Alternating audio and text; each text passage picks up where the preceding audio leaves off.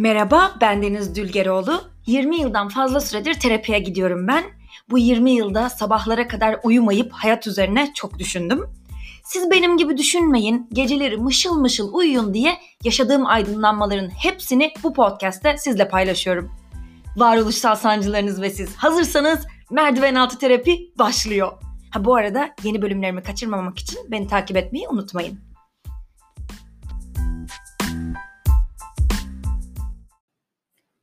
Hello! Merdiven altı terapinin 33. bölümüne hoş geldiniz. Ee, siz bu bölüme hoş gelirken ben de doktor kız kardeşimin zorunlu görevini yaptığı Düzce'ye hoş geldim.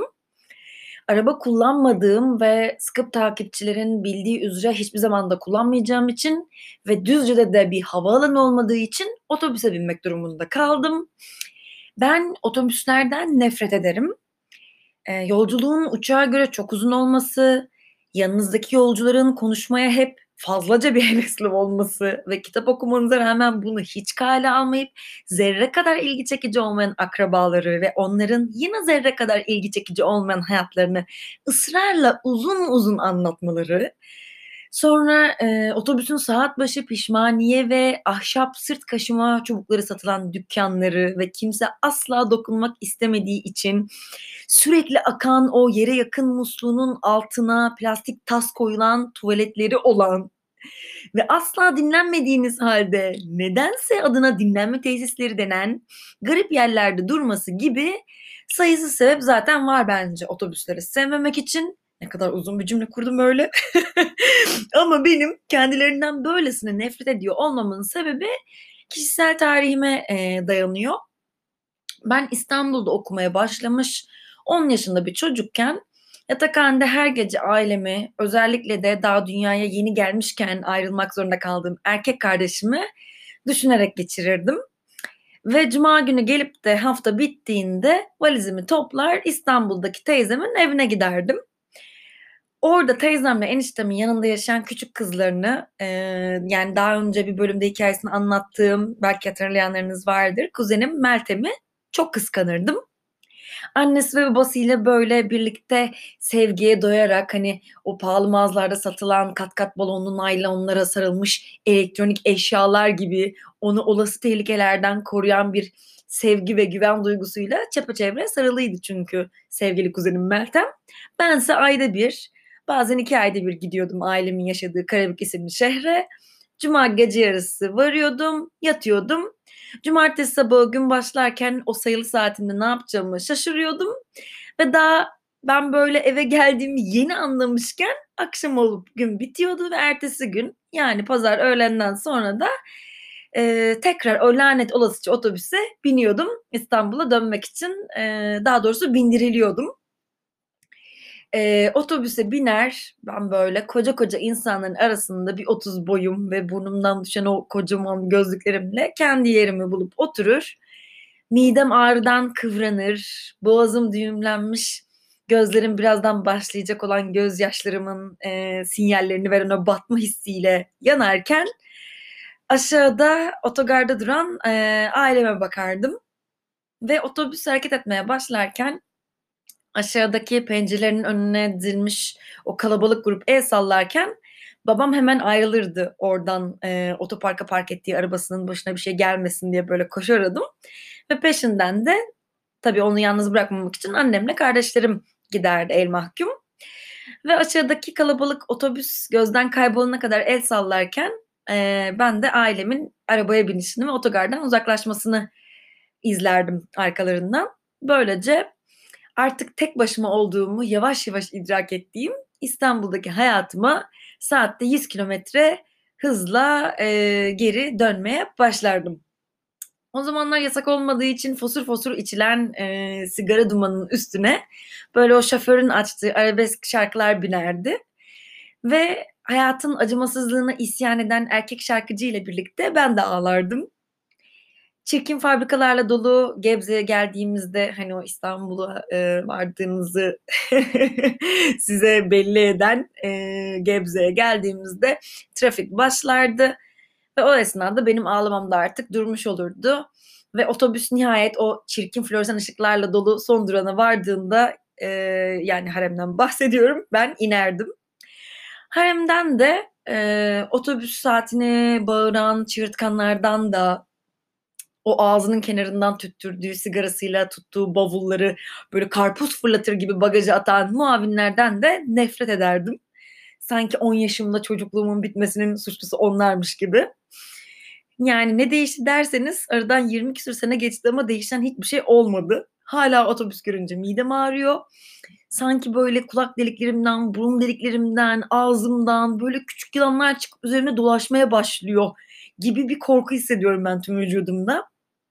O yüzden belki diğer yolcular için eve varınca iki cümlede anlatılıp geçilecek bu 3 saatlik İstanbul Düzce otobüs yolculuğu e, benim için geçmişe doğru giden rahatsız bir yolculuk oldu bayağı. E, dün gece uyuyamadım, sabah geç kalktım ve e, artık düzenli podcast paylaştığım için tüm gün podcast hazırlamam gerektiğini ve ertesi günde öğle vakti otobüse binip İstanbul'a dönmem gerektiğini fark ettim. Yani kız kardeşimle hiç vakit geçirmemiş olacaktım. Yani tıpkı çocukluğumdaki gibi. Ama artık çocuk değilim. Ee, beni mutsuz eden şeyleri çaresizce kabullenmek yerine sorgulayıp nasıl çözebileceğimi düşünüyorum. Büyümenin, gelişmenin, namı diğer akıllanarak yaşlanmanın da en güzel e, yanlarından biri bu bana sorarsanız. O yüzden ben de dedim ki güzel bir şey üretmek için illa perişan olup acı çekmek zorunda mıyım? Podcast hazırlamak için illa kendimi paralamalı mıyım? Dedim ve cevabın hayır olduğunu fark ettim. Daha önce Instagram'da bir hatırlarsanız bana soru sor kutucuğu açıp e, hakkında merak ettiklerinizi sormuştum. Ve e, bayağı da bir soru gelmişti. O yüzden e, gün bugündür diyorum ve seçtiğim ilginç soruları cevaplıyorum. Bayağı kaliteli sorular var. Ee, gerçekten anandım röportaj yapardı. Röportaj, röportaj yapardı ya mübarek dedim açıkçası bazılarını okurken. Hani kendi kendime anlatma hiç akıl etmediğim hatta üzerine bile hiç düşünmediğim şeyler sorulmuş. Ve e, sıkıcı soru cevaplamaktan nefret ediyorum. Mesela her gün bir kere en az bir şekilde cevaplamak zorunda bırakıldığım nasıl dişçiliği bırakıp reklamcı olduğunu sorusu gibi. Ama bu sorular öyle sorular değil.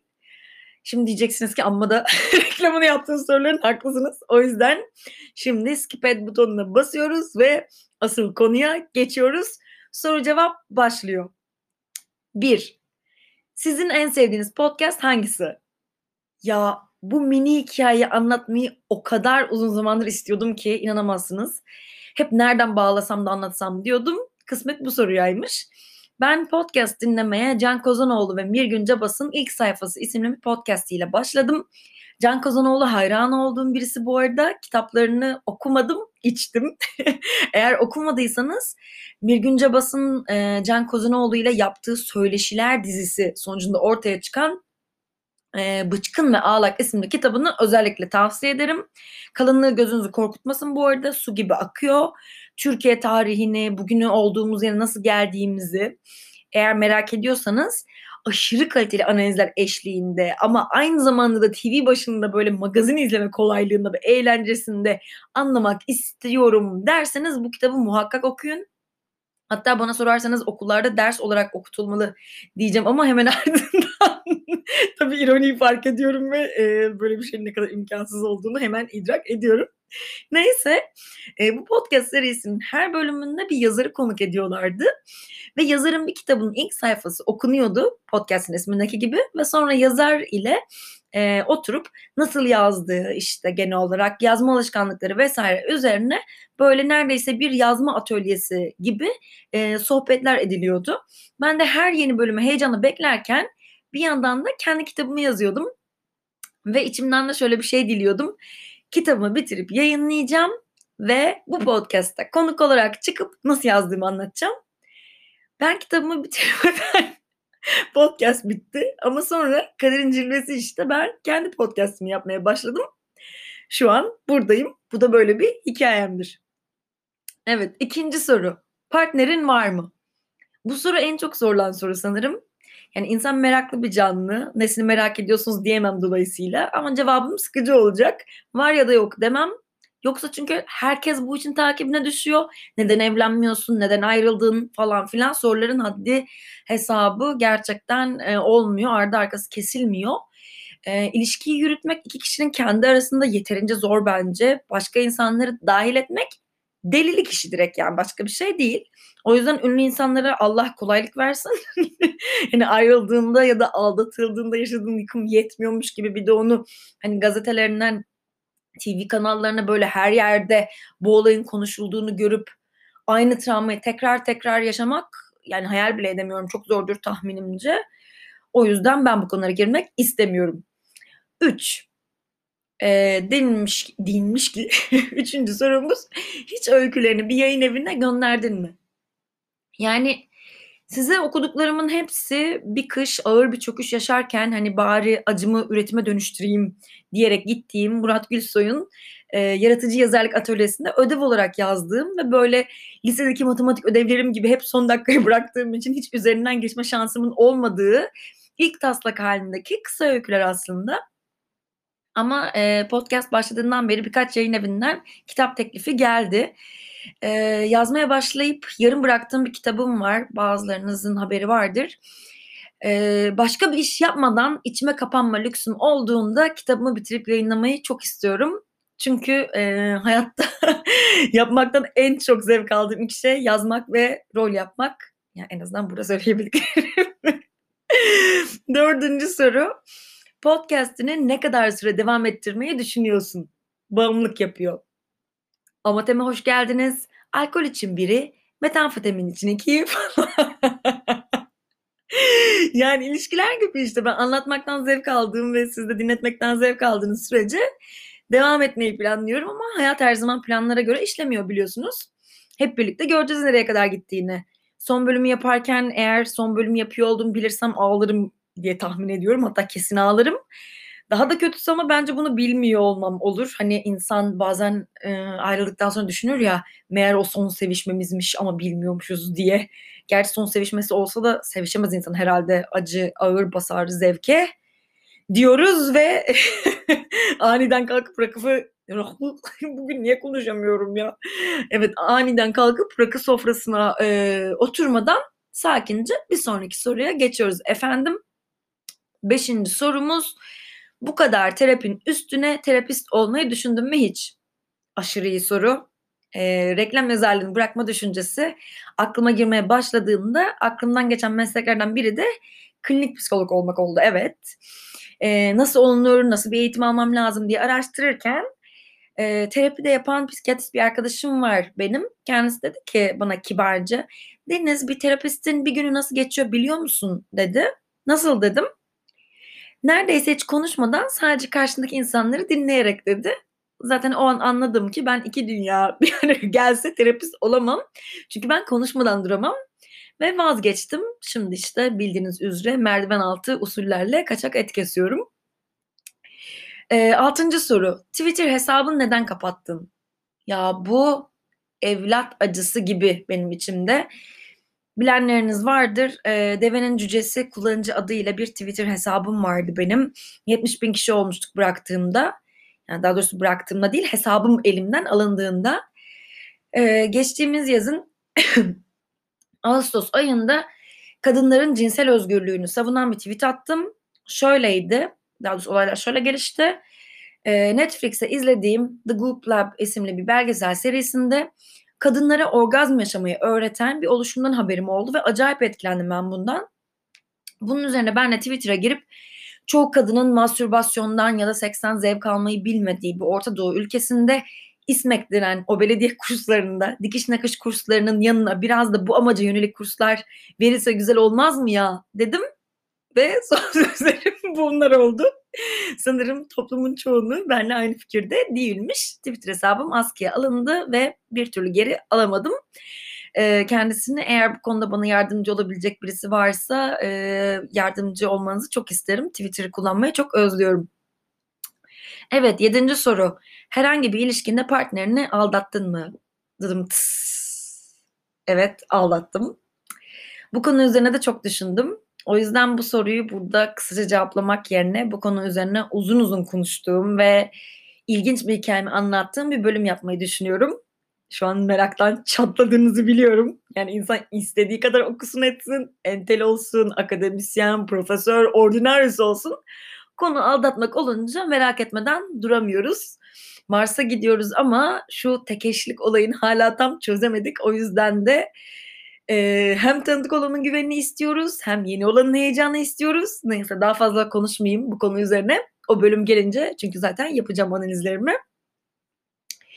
What's your crazy denmiş 8. soruda. Ee, bir önceki bölüm dinlenmiş belli ki. Çok iyi soru. Bilmeyenler için hemen açıklayayım. Benim çok sevdiğim modern zaman filozofu Alain de Botton diyor ki ilk buluşmada karşınızdaki insana hobisini, hayallerini falan sorup da öyle hiç vakit kaybetmeyin. Çünkü cicim ayları geçince zaten bu işler yalan olacak. İki tarafında sakladığı deliler, delilikler e, ortaya çıkacak ve o yüzden de ilişki eğer o deliliklere katlanabilirseniz devam edecek. O yüzden de en baştan sorun diyor. Senin deliliğin ne? Bana da bu soru sorulmuş. Deniz senin deliliğin ne diye. Benimki sanırım şu. Ben duygusal olarak çok coşkulu bir insanım. Çöküşüm dramatik oluyor. Mutlu halimde de böyle uyuşturucu kullandığımı falan sanırsınız. Yani bipolar değilim ama bir sanatçı kafaları yaşıyorum sanırım. O yüzden normal işler hiç gelmiyor bana hani çalışmak meslek anlamında. Ve içimde duygular yükseldiğinde onları yaşamak istiyorum doya doya. Dolayısıyla sabah kalkıp işe gitmek gibi şeyler benim için bazen imkansız olabiliyor. Ve sonrasında o duygular üzerine bir şeyler yapmak, üretmek istiyorum. Ki dinlemekte olduğunuz podcast bu sürecin bir parçası. Ee, ama ilişki yaşadığım insan için bence zorlayıcı olabiliyor bu. Eğer kendisi memur ruhlu biri ise diyerek memur shaming yaptım buradan. Sorry not sorry. Evet dokuzuncu soru. Size göre dürüstlük bir erdem midir? denmiş. Yani erdem kelimesini kullanmak istemem. Ama dürüstlük önem verdiğim bir şey. Bayağı önem verdiğim bir şey.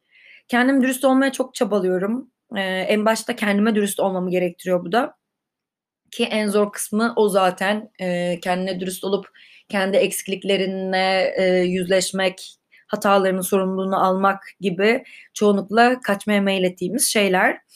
Ve e, kendime karşı dürüst olduğum gibi çevremde kalmaya devam eden e, tüm insanların ortak noktası da bence dürüst olmaları. Yani oyunun keyfini kaçırıyor bence hile yapıp kandırmak da, kandırılmak da. O yüzden fair play diyorum. Ve 10. soru. Babanı affedebildin mi?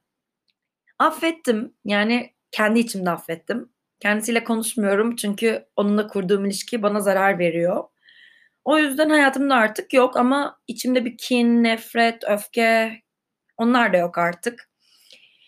Yani ailesiyle ilişkisinde sorunlar olan ama annedir babadır diyerek o ilişkiden çıkamayan, işte duygusal ya da ekonomik olarak onlara bağımlı olduğu için hareket edemeyen, böyle bir köşeye kısılıp kalan çok insan olduğunu biliyorum. O yüzden bu soru üzerinden kendilerine minik bir müjde vermek isterim. Bu konuda çok esaslı bir bölüm gelecek. Ben bile hala inanamıyorum bu bölümü yapacağıma. Ama çok düşündüm ve yapmam gerektiğine karar verdim. Kendimden de ziyade başkaları için e, yani örnek olacağını düşündüğüm, örnek olmak derken hani e, fikir verebileceğini, belki cesur bir adım atmalarına ön ayak olabileceğine yardımcı olacağını düşündüğüm için ve yine harika uzun bir cümle kurdum. o yüzden babasıyla sorunu olan herkes beklemede kalsın. Oldukça deneysel bir bölüm sizi bekliyor. Yani artık söz vermiş olduğum için yapmak zorundayım bu arada bu bölümü. Kendi kendime emrivaki yaptım. Neyse iyi oldu. Ve 10 soruyu cevaplamış olduk böylece. Ya ışık hızında tamamlandı bu bölüm ya. Acayip hoşuma gitti bu arada. Zaman su gibi akıp gitti. Kız kardeşim ve annemle geçirdim hafta sonumu ama podcast yapmaktan da geri kalmadım. Demek ki neymiş? Acı çekmeden, keyif alarak da bir şeyler ortaya konabiliyormuş. No pain, no gain diye bizi mazoşist manyaklar yapanlara kapak olsun. Hatta şimdi sesi gelmiştir umarım.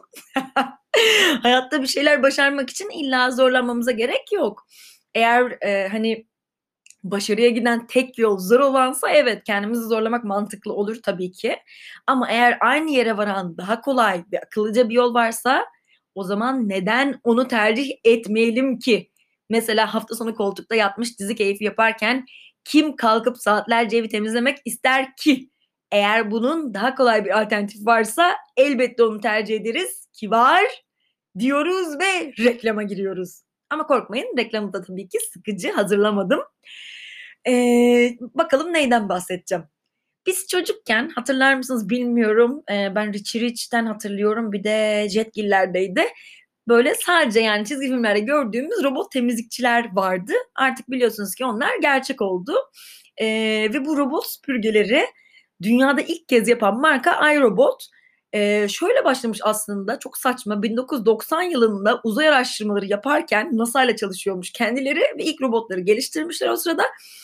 Yani uzay çalışması olarak başlamış bütün hikaye ama sonra bir bakmışlar bu robotlar bayağı her şeyi yapabiliyor. Robotların kullanım alanlarını iyice genişletip 2002 yılında ilk robot süpürgeyi tasarlayıp salmışlar. Adını da Feriha koymuşlar falan diyormuşum. Ay kızmayın bana lütfen. Marka e, görevlileri, kişiler bunu dinleyen şaka yapamadan duramadım. Adını da Roomba koymuşlar. Çok tatlı bence adı olması. Ve bugün Roomba i7 ve e, Roomba i7 Plus e, en havalı modelleri.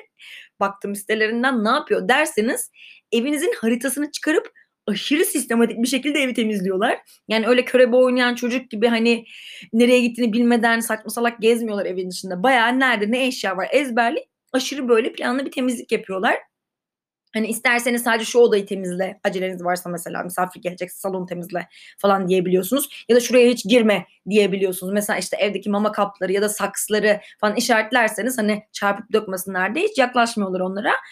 Ve rakip markalarda olmayan bir özelliği var bu arada. Çift kauçuk fırçası sayesinde halıları acayip iyi temizliyor. Diğer markalarda birazcık daha halılardaki tozları falan tam e, aynı kalitede alamıyormuş süpürgeler. Ayrıca temizlik bitince de gidip kendi toz haznesini boşaltıyor. Çok hüzünlü ve tatlı geliyor bana bu. Ve toz haznesi de yıkanabiliyormuş. O yüzden yıkayıp yıkayıp yıllarca kullanabiliyorsunuz. Yani sürekli yenisini satın almıyorsunuz.